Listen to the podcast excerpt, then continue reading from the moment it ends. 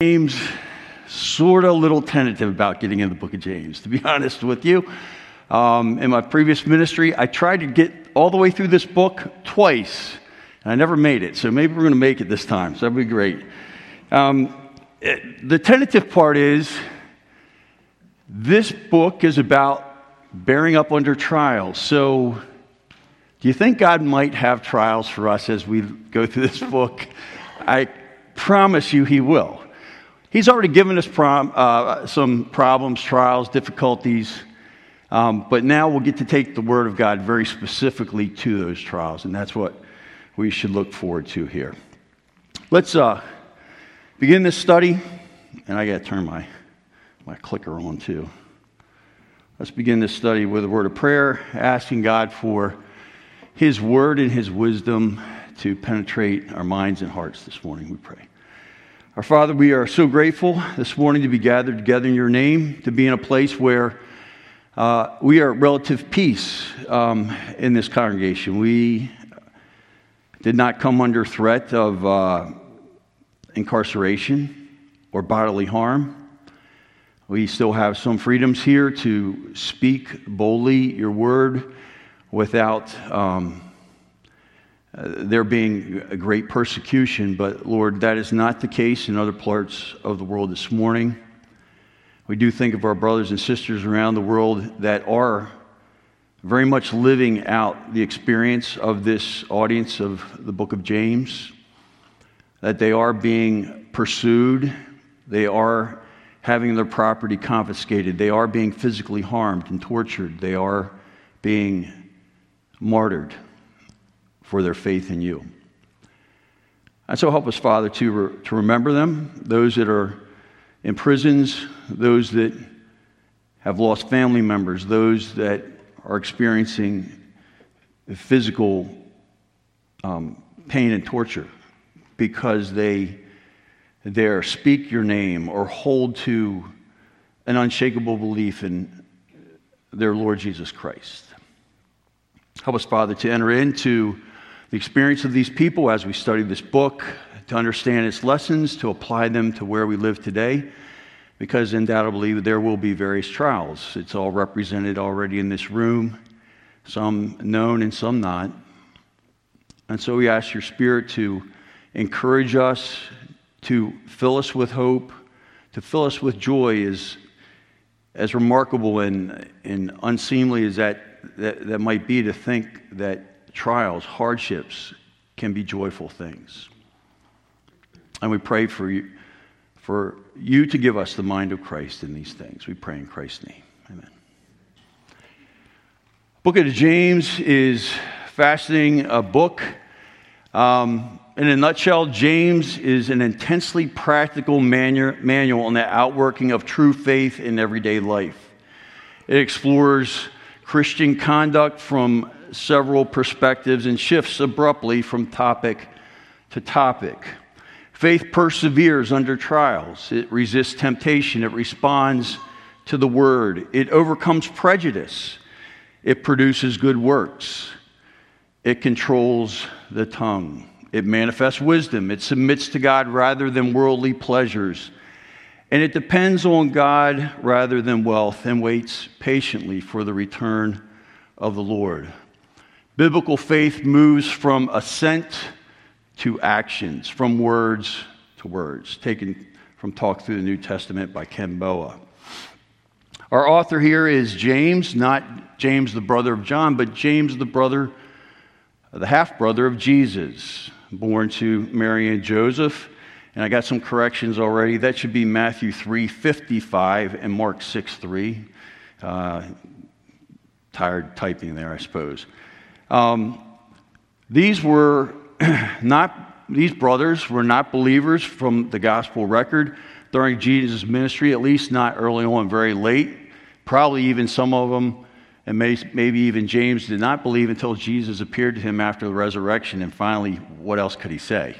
I mean, you know, he always wondered if Jesus was just a goody two shoes and just, you know, never got in trouble for whatever reason, but uh, may, maybe a little jealous of that probably the second child of Mary, and therefore Jesus' closest sibling. And if you look at those passages in Matthew Mark, you see that Mary and Joseph had at least um, seven kids and uh, uh, fellow big family um, tribe. Jesus did appear to his brother after his resurrection. 1 Corinthians 15 7 tells us. Um, he uh, was part of the 120 people that waited for the Holy Spirit um, to arrive at Pentecost in the upper room, and he became a prominent leader of the church in Jerusalem. Repeated sightings there.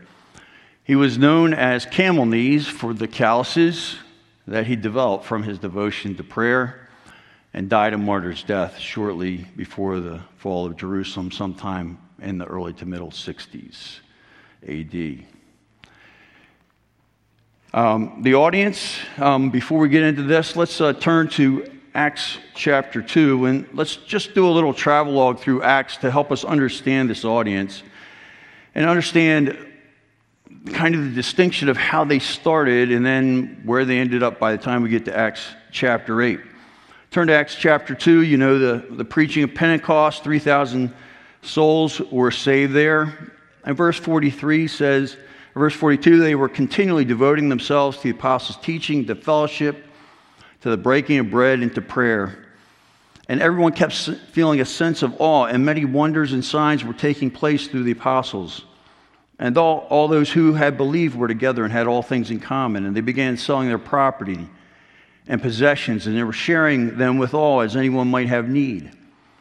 Day by day, continuing with one mind in the temple and breaking bread from house to house, they were taking their meals together with gladness and sincerity of heart, praising God and having favor with all the people. And the Lord was adding to their number day by day those who were being saved.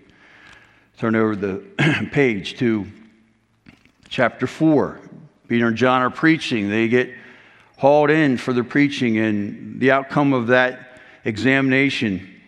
Um, verse 19 of chapter 4 Peter and John answered and said to them, Whether it is right in the sight of God to give heed to you rather than to God, you be the judge. For we cannot stop speaking what we have seen and heard. And um, they were released, continued to go on preaching. Go down to um, verse 32. After uh, they came out and there was prayer going on, place was shaken. Verse 32 The congregation of those who believed were of one heart and soul, and not one of them claimed that anything belonging to him was his own, but all things were a common property to them. And with great power, the apostles were giving witness to the resurrection of the Lord Jesus, and abundant grace was upon them. For there was not a needy person among them, for all who were owners of land or houses would sell them and bring the proceeds of the sales and lay them at the apostles' feet, and they would be, be distributed to each as any had need. Great generosity, great uh, collegiality, great unity, great love. And apparently, a, a favor with the people, not any great pushback at this point. Chapter 5. After Ananias and his wife Sapphira were judged, and it says in verse 12, um, after they had passed, and it says, at the hands of the apostles, verse 12, many signs and wonders were taking place among the people, and they were all with one accord in Solomon's portico. But none of the rest, that is now the outsiders, dared to associate them. However, the people, that is the people outside the congregation, held them in high esteem. And all the more believers in the Lord, multitudes of men and women were constantly added to their number to such an extent that they even carried the sick out into the streets and laid them on cots and pallets, so that when Peter came by, at least his shadow might fall upon them. And they go on about how demons are cast out and their healing taking place. In chapter 6, turn over there. And uh, we see that they had to solve a problem because there were, there were some people missing out on some of the uh, some of the, the benefits and the, and, and, the daily needs being met, especially some widows. And um, man, just see that, that heart of, of compassion, as we'll see later in James, where it says, pure and undefiled religion is to take care of widows and orphans. And they were manifesting this fruit. And so the apostles pulled aside some men and appointed them to be deacons that could look over that need. In verse 7, we see another summary statement. The word of God kept, kept on spreading the number of disciples continued to increase greatly in Jerusalem, and a great many priests were becoming obedient to the faith. You see, just this powerful manifestation of the Spirit of God, just people coming, coming, coming, coming. And that's kind of like almost the same experience that happened for Israel in Egypt. Oh, people started to say, wait a minute, there are too many of those people, and there's less of us. And there started to be concerns and worries. And then one of these deacons, Stephen, full of grace and power, was performing great wonders and signs among the people. And then he wasn't just doing that. If we turn over uh, to chapter 7, we find uh, in end of chapter 6 into chapter 7, wow, he had some boldness. And he started to take people on, and he started to challenge the rulers of the Jews who had put the Lord Jesus to death. And when we get to the end of his message, we see that these people, verse 57 in chapter 7, they cried out with a loud voice, they covered their ears, they rushed upon him with one impulse. And when they had driven him out of the city, they began stoning him, and the witnesses laid aside the robes at the feet of a young man named Saul. And they went on stoning Stephen as he called upon the Lord and said, Lord Jesus, receive my spirit. Falling on his knees, he cried out with a loud voice, Lord, do not hold this sin against them. And having said this, he fell asleep. The first martyr of the church. Notice chapter 8, verse 1. And Saul was, was in hearty agreement in, with putting him to death. And on that day, a great persecution arose against the church in Jerusalem and they were all scattered throughout the regions of Judea and Samaria except the apostles. And some devout men buried Stephen and made loud lamentation over him. And Saul began ravaging the church, entering house to house and dragging off men and women, and he would put them in prison. And notice the outcome. Therefore, those who had been scattered went about preaching the word. This is the audience of James. These are the people that got displaced. And if you can imagine what it will be like to be run out of your home, to be chased to the border of your country, to have only been able to take what was you could carry in your hands, to have been displaced from your inheritance, your land, your property, your livelihood to be at risk of being put in prison if you were captured. This is the audience of the book of James. They are Jewish Christians who were scattered after this persecution. They were driven out with zealous spirits as they shared the gospel, as they left home, property, and kin. Some of these people went beyond Judea and Samaria because they, those were not too far a place to be chased to, and then they moved into areas further afar. They had the familiarity of synagogue and other Jews, converted and non converted, but they had to reestablish their homes, their work, their circle of friendships. They became dependent on other people's generosity. They had to reestablish their trade and hope to be able to make a way for themselves and their families. A witness of the book of James is, is, that he knew his audience, was respected by them, and could command them to obey the truth. And you see several places as you go through the book, there are direct commandments, even from a distance. James is saying, This is how I expect you to respond. This is what the Word of God is to you. Heed it. By character, these were not people dealing with overt worldly sin as persecution has a way of purifying, it purifies a lot at the outer levels. But then there are the inner levels, the, the fears, the worry, the concern, the things like we find in the book, like impatience and bitterness and materialism and disunity and spiritual apathy. You can almost kind of play this out in your mind. Look, things were going so well, and then Stephen kind of got out of line and he was an apostle and he just stirred this problem up for us. If he just could have been more gentle in his speech. Can you hear anybody maybe say that? That's a little timid. I mean, things were, were fine. Why couldn't we just have the apostles handle this? And you read that message, and boy, he was not holding back. he was definitely not holding back. And it did stir things, it did cut those people to the quick. They were the murderers of the Lord Jesus. The character of the book, James is called the Proverbs of the New Testament.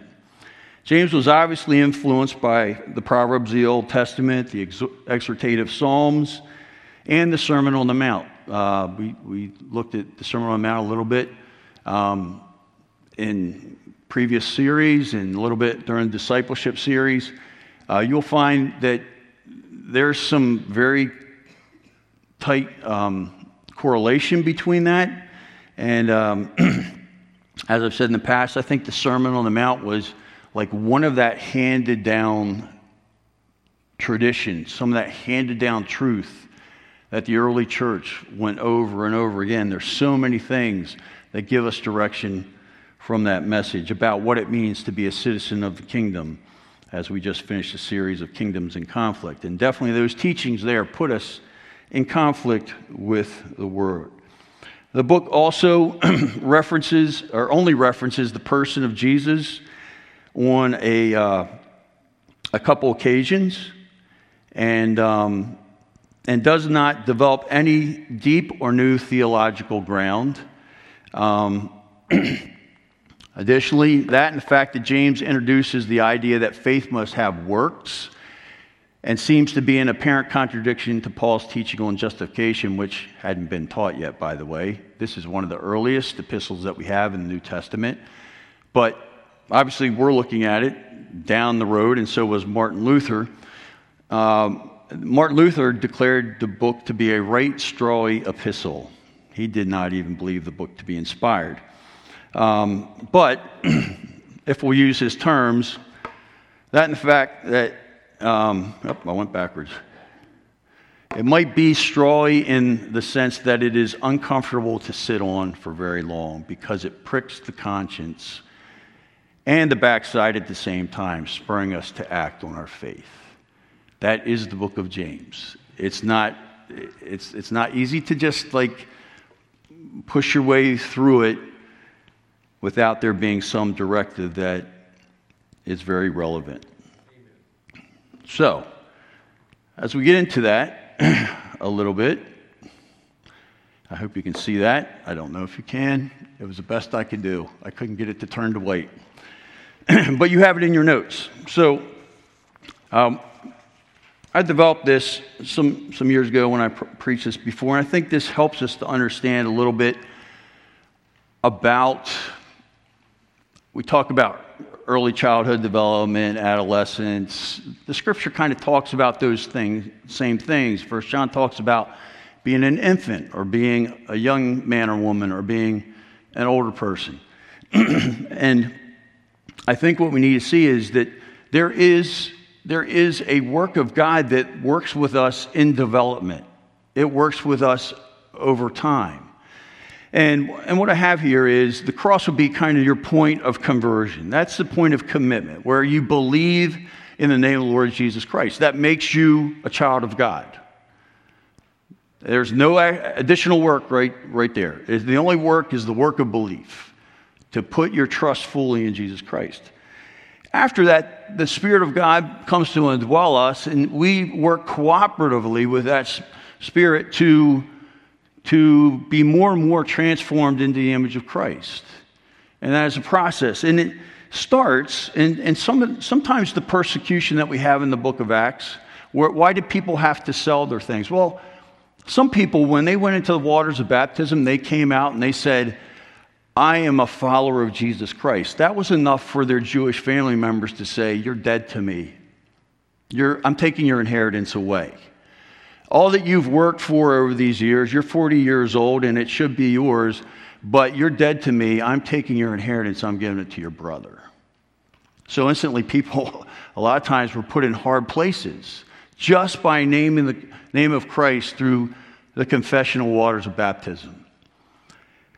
And then we have this idea where we talk about consecration or discipleship, and we are in a discipleship series. That is, there is this, this commitment after baptism where we say, I want to give my life fully to follow Christ. That's where Paul says, You're not your own to the Corinthians. You've been bought with a, uh, a price. Therefore, glorify God in your body. It's the idea of Romans chapter 12. Don't any longer be conformed to this world, but be transformed by the renewing of your mind that you can prove what the will of God is, that which is good and acceptable and perfect. And where we kind of like have an orientation to be in process with, with God and His maturing work in our life. And we say, Lord, I'm ready to go through whatever you're going to call me to go through. That's scary, isn't it? that is scary. But it's where we, that's where we can make the most progress in becoming more like Christ. And that leads inevitably to this next area, which is character development. And character cannot be developed. I don't like it. You might not like it. Matter of fact, there's times I really don't like it. But character cannot be developed apart from trials. It's God's, it's God's program. It's His wisdom, it's His way. And I have the two arrows there because you're going to have trials that come from two places. You're going to have trials that come through your association with unbelievers because Paul said, we're not supposed to go out of the world. We're in the world. We're not supposed to be part of it, but we're in the world. And when you're in the world, you will have trials from unbelievers. Also, and James speaks to that to some degree, but also in the body believers, in the family of brothers and sisters, there's pressures, there's various trials that happen between us, and those are also meant to grow us up. And those are painful too. Broken fellowship, loss of friendships, misunderstandings, jealousies, things that James is talking about as we go through these chapters. Feeling disregarded or being societally separated because of wealth or lack of. Feeling, you know, kind of bit out of place because you're not part of this group that you're now thrust into. And on top of that, you have to be dependent on these people for a while. All those create tensions and pressures. I can tell you that um, there's been times we've had taken people in our home and, and we had the best of intentions and it created some tension and misunderstanding and hurt feelings, feeling taken advantage of. And those are real things, and those are trials. You see, the goal is that we might be made into the image of Christ, that our faith might be completed, not completed like it's done well, it is done when he takes us, takes us away or he calls us home in death. But there's a sense in which we can be completed in different areas of our life where we become mature men and women of God, where we have the right perspective on what God's doing and we don't like question him and we don't, we just realize that this is from the hand of an all wise God. That's a hard place to get to. I'm not, I'm not any different than you. That is a hard place, and it calls us to walk in faith and in belief that that's what God is trying to do in our lives. So we go to the book of James, and we see these key verses. I think they're the key verses. I think they kind of set it to state. I mean, as he said, James isn't um, nothing against him. Everybody's got different gifts. I mean, he definitely did not write the book of Hebrews. He wrote the book God called him to write, and he's a rubber meets the road kind of guy. He's not about like, you know, theology 401. He's 101. He wants us to get our faith into shoe leather. And we see James, a bondservant of God and of the Lord Jesus Christ. Didn't even say his brother. And you notice that? What humility. To the 12 tribes who are dispersed or scattered abroad, greetings. Consider it all joy, my brothers and sisters, whenever you face trials of many kinds, because you know that the testing of your faith produces endurance. The first word of that verse, consider it all joy, is a command.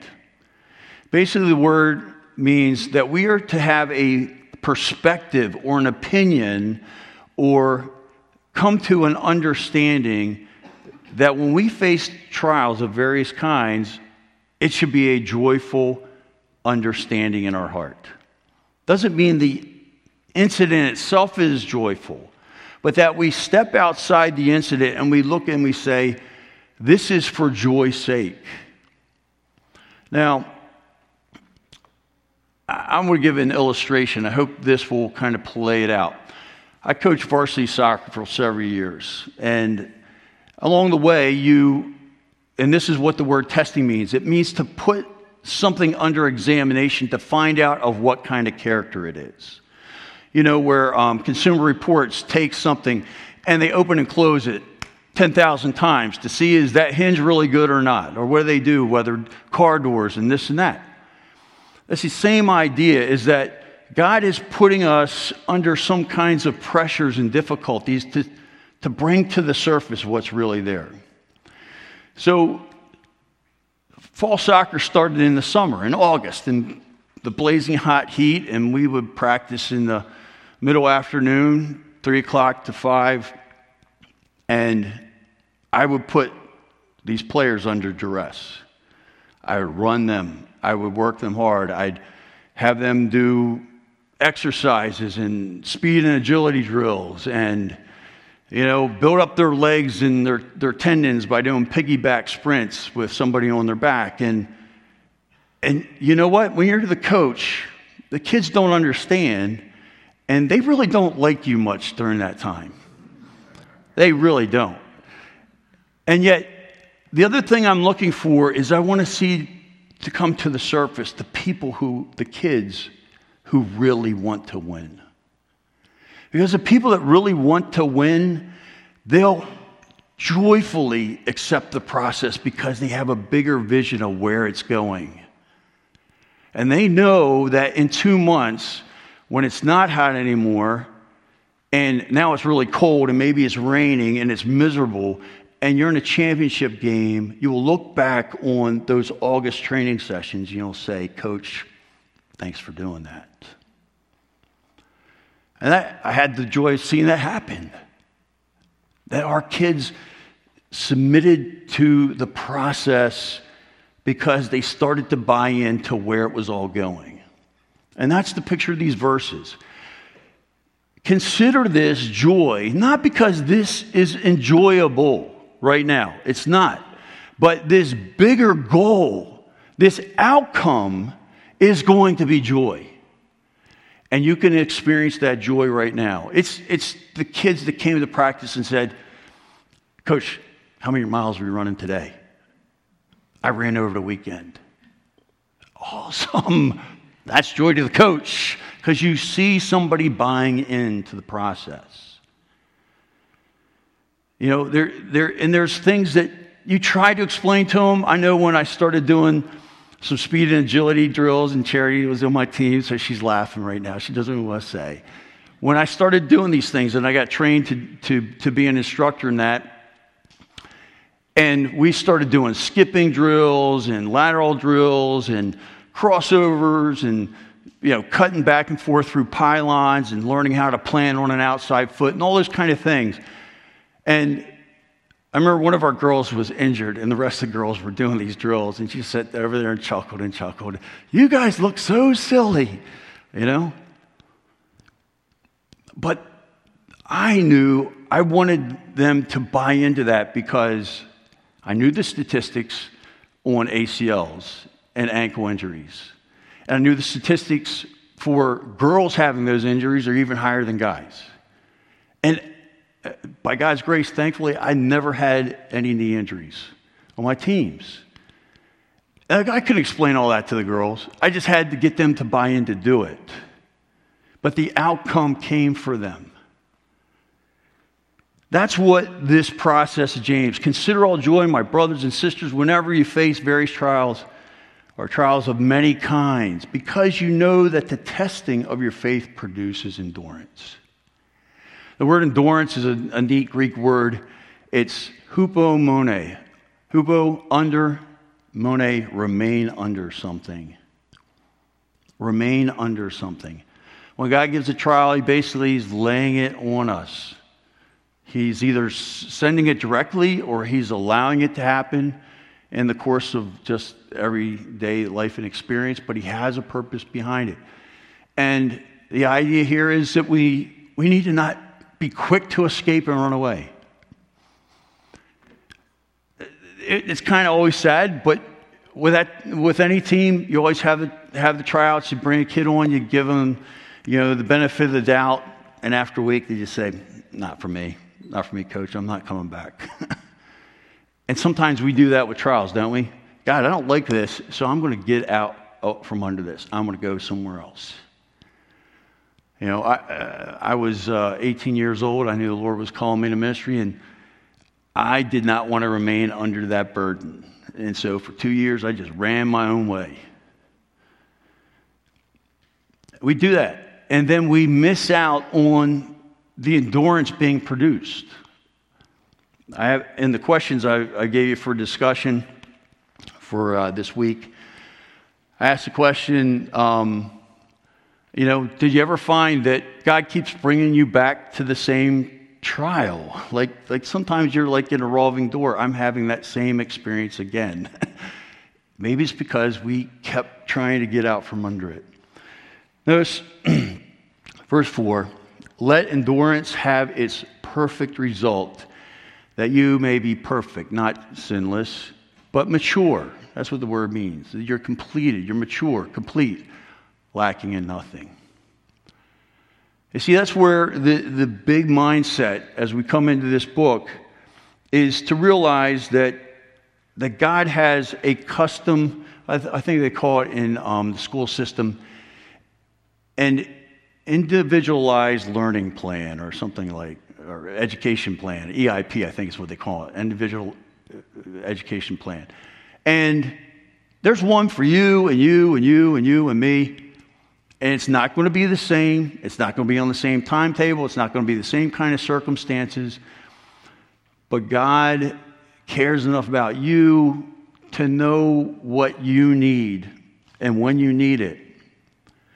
Turn over to, um, as we'll close here, turn over to uh, 1 Corinthians chapter 10. This is uh, part of the, the study notes I gave you. I want you to see this.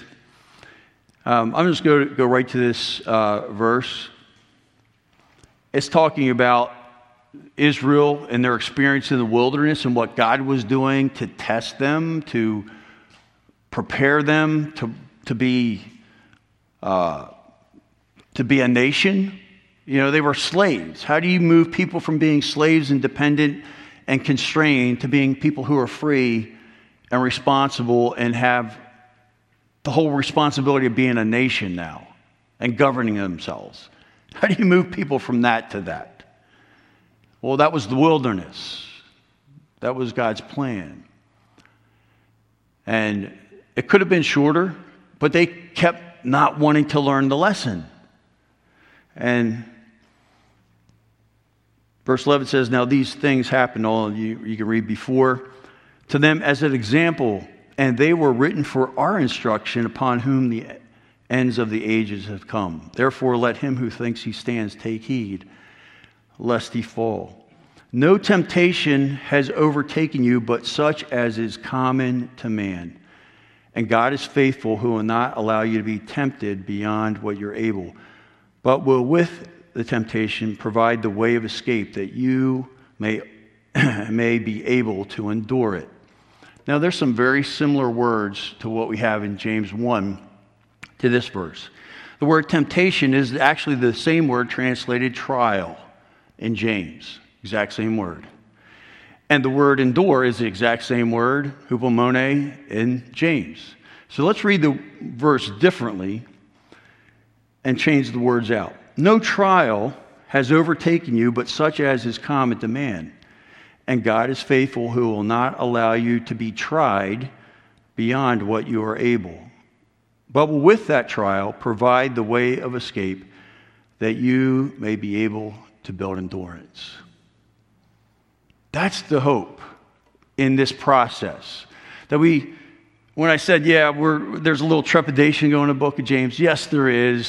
Nobody wants to look forward to having hard, hard things happen.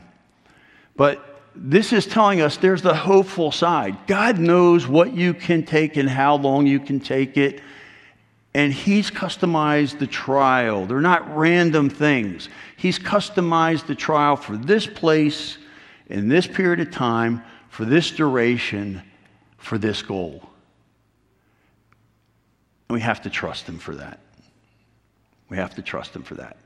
And we'll get into that next week as we pursue chapter one more. And we look at the fact that sometimes we're tempted to think bad things about God, just like my players were thinking bad things about their coach.